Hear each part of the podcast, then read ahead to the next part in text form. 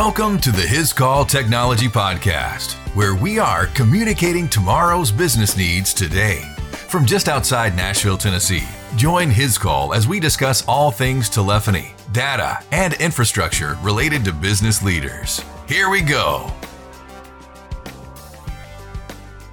On the first day of school, when I started the fourth grade, I nervously walked into my new classroom. Maybe you remember the feeling of starting a new school year and walking into class on that first day. I was excited, but I was hesitant and nervous, not knowing what things were going to be like. As I looked around my new classroom where I would spend the next school year, I was pleased to see some familiar faces on my classmates, and some were friends that had been in class previous years with me. Then I noticed a new face, sitting in the back of the room, looking very unsure and maybe even a little lost. This new kid would become one of my best friends for the remainder of my school years. We even attended college together after graduating high school. Although he now lives with his family in another state, we stay in touch. He's one of those people in life that I know would come at any time if I needed him. All I have to do is call. Growing up, we spent many weekends and time away from school at each other's house. As I got to know him, I learned his parents were from Midland, Texas. Midland is located south of Lubbock on the plains of West Texas. If you have ever known anyone born and raised in Texas, those folks love their state. It's even been quoted you can take the girl out of Texas, but you can't take Texas out of the girl.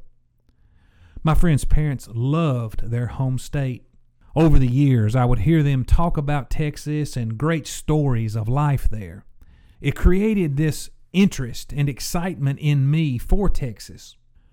On one of their trips back home, my friend's family bought me a gift.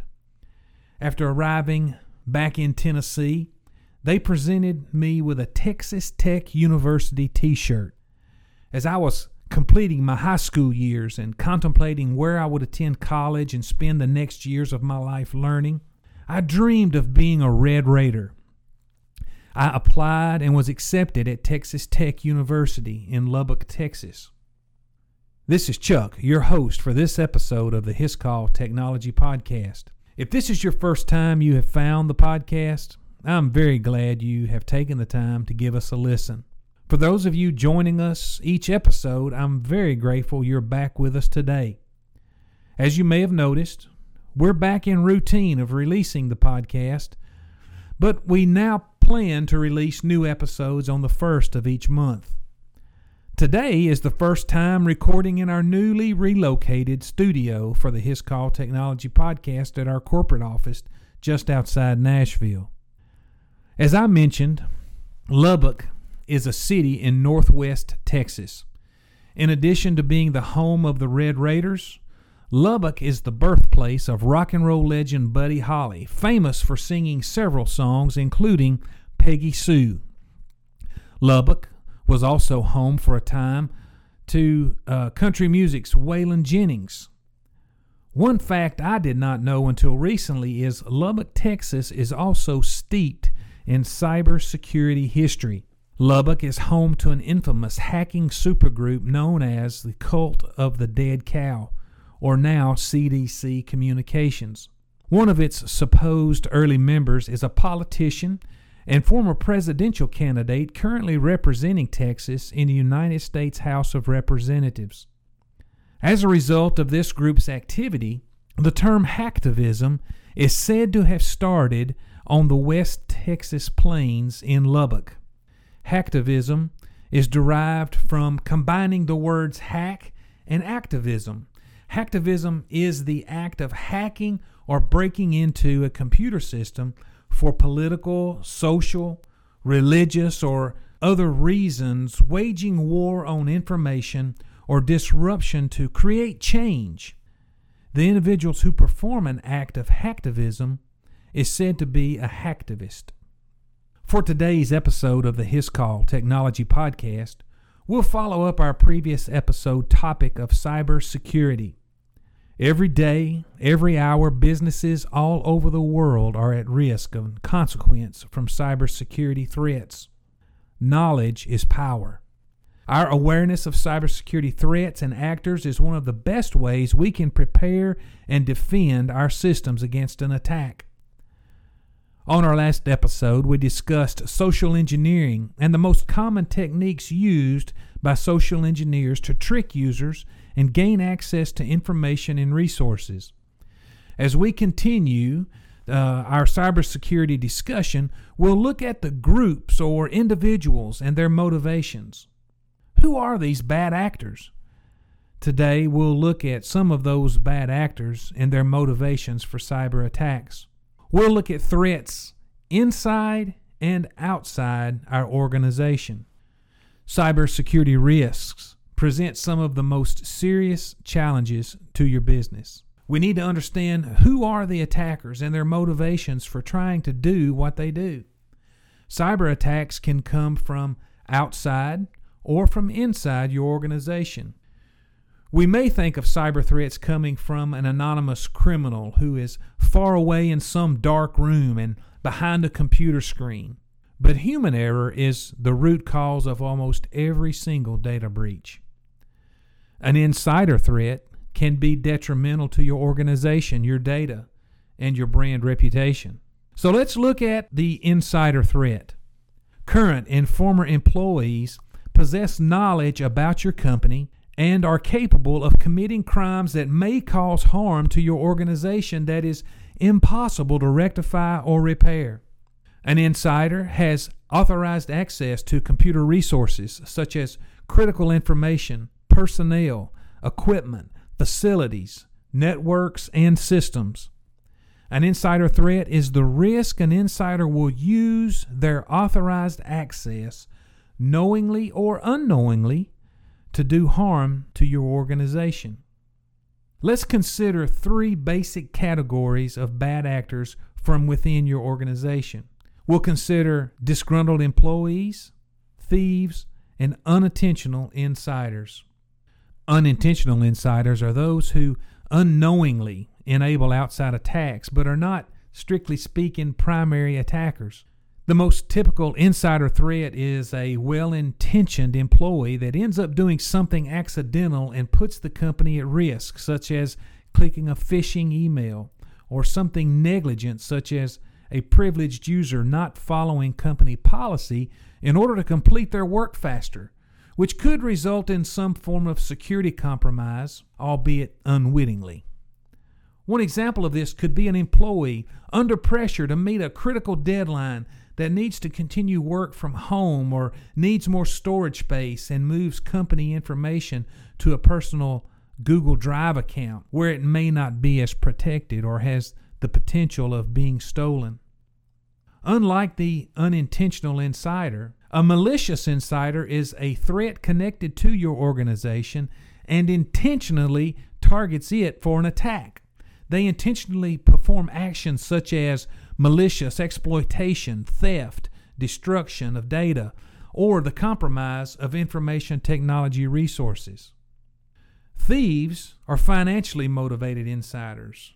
They may misuse company assets or manipulate systems for personal gain. This person could be a current or former employee, a contractor, a board member, or anyone who has had authorized access to the office building, networks, systems, or sensitive company information. For example, disgruntled employees may launch retaliatory attacks or jeopardize safety of internal systems. Let's move from internal to external threat actors. We could divide these bad actors outside your organization into categories of organized attackers, hackers, and amateurs. Organized attackers include organizations of cyber terrorists, hacktivists, cyber warriors, and cyber criminals. Cyber terrorists are those whose ideology is to intimidate and strike terror into the hearts of their enemies by causing disruption, mayhem, and damage. Terrorists seek to make a political statement or attempt to inflict psychological and physical damage on their targets in order to achieve their political gain or create fear in their opponents or the public. Cyber terrorists are often not a well funded group, but they bring lots of ingenuity to attack an enemy's high profile targets by disrupting internet services with distributed denial of service attacks, infiltrating systems to steal sensitive data, or exposing personal data about people they want to harm. Cyber terrorists also threaten to corrupt critical information, hoping to throw entire industries into disarray. Hacktivists seek to make a political statement. Hacktivists are the ones motivated by political, social, or moral outrage representing something they collectively disagree with. Damage may be involved, but the primary motivation is to raise awareness, not encourage change through fear. Cyber warriors, on the other hand, are nation state attackers with highly sophisticated attacks, usually directed toward specific goals. Their missions include espionage, extortion, and embarrassment. These bad actors gather information and commit sabotage on behalf of governments. These are highly trained, well funded, and tightly organized groups that act in the national and military interest of their country's government. Cyber warriors use digital weapons to disrupt, damage, or destroy critical infrastructure. They are often backed by substantial scientific capabilities and have resources to not only use any known exploit method, but also develop new ones on their own. Cyber criminals are those organized and motivated by financial gain. These bad actors are often organized groups of uh, professional criminals they may act purely online using existing malware to target point of sale credit terminals, stealing credit card data and personal information that can be used or sold. Cybercriminals may also use ransomware to extort money directly from the owners of the infected computers, holding their data for ransom. The more computers they get infected, the more money they stand to make. Hackers may be perceived as benign explorers, malicious intruders, or computer trespassers. This group includes individuals who break into computers primarily for the challenge and status of their peers after obtaining access. Not all hacking is necessarily considered a malicious activity. A white hat hacker, for example, is someone who uncovers weaknesses in computer systems or networks in order to improve them. They often have permission through a negotiated contract with business owners. In contrast, black hat hacking refers to malicious exploitation of a target system for conducting illegal activities. In most cases, black hat hackers could be hired by or be sponsored by criminal organizations or governments for financial gain or political purposes. Therefore, hacking can involve espionage, extortion, theft, or vandalism.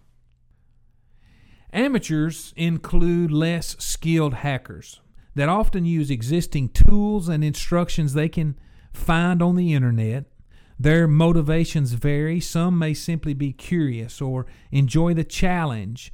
Others may be seeking notoriety or to build up and demonstrate their skills to fulfill entry uh, into some hacker group. And however benign their intentions may be, the tools used by amateurs can be very basic but very powerful. And despite their lower skill sets, they can cause a lot of damage or after gaining enough experience, they may eventually graduate to what we would say professional hacking. As we consider the categories of cyber attackers, we're better able to understand their motivations and the actions they take and how we can best prepare and respond. When considered together, cybersecurity risks arise from three types of actions inadvertent, deliberate, and inaction. Inadvertent actions are those generally committed by insiders that are taken without malicious or harmful intent. While deliberate actions could be insiders or outsiders, these are actions that are taken intentionally and are meant to do harm. Inaction, on the other hand, generally part of the insider group, such as failure to act in a given situation, not saying something when they see something. Maybe they don't act because they lack appropriate skills, knowledge, guidance, or availability of the correct person to take action. Our primary concerns generally tend to be the deliberate actions, with motivations being financial gain, destruction, disruption, or retaliation. However, we should not overlook those internal threat actors that can be recognized and reduced through education and awareness of our users to be sensitive to unusual email, phone calls, unusual individuals, or violations of company policies and guidelines. I hope the past two episodes have been beneficial to you and a starting point in helping you educate and raise awareness of the most common threats faced by your users and where those threats may be carried out. If his call can help you make your business more secure, please contact your account executive or reach out to us at one of the contacts listed on our website, hiscall.com. In closing, allow me to circle back around to Lubbock, Texas. I ultimately did not become a Red Raider at Texas Tech University, but instead became a Blue Raider in my home state at Middle Tennessee State University. Be alert, be aware of the cyber threats you face but don't be afraid, only believe. Thanks for taking the time to listen to the His Call Technology Podcast. Subscribe to this podcast so you can stay up to date with today's business communication trends. To learn more about His Call solutions for your business needs or to listen to previous podcasts, visit us at our website, hiscall.com.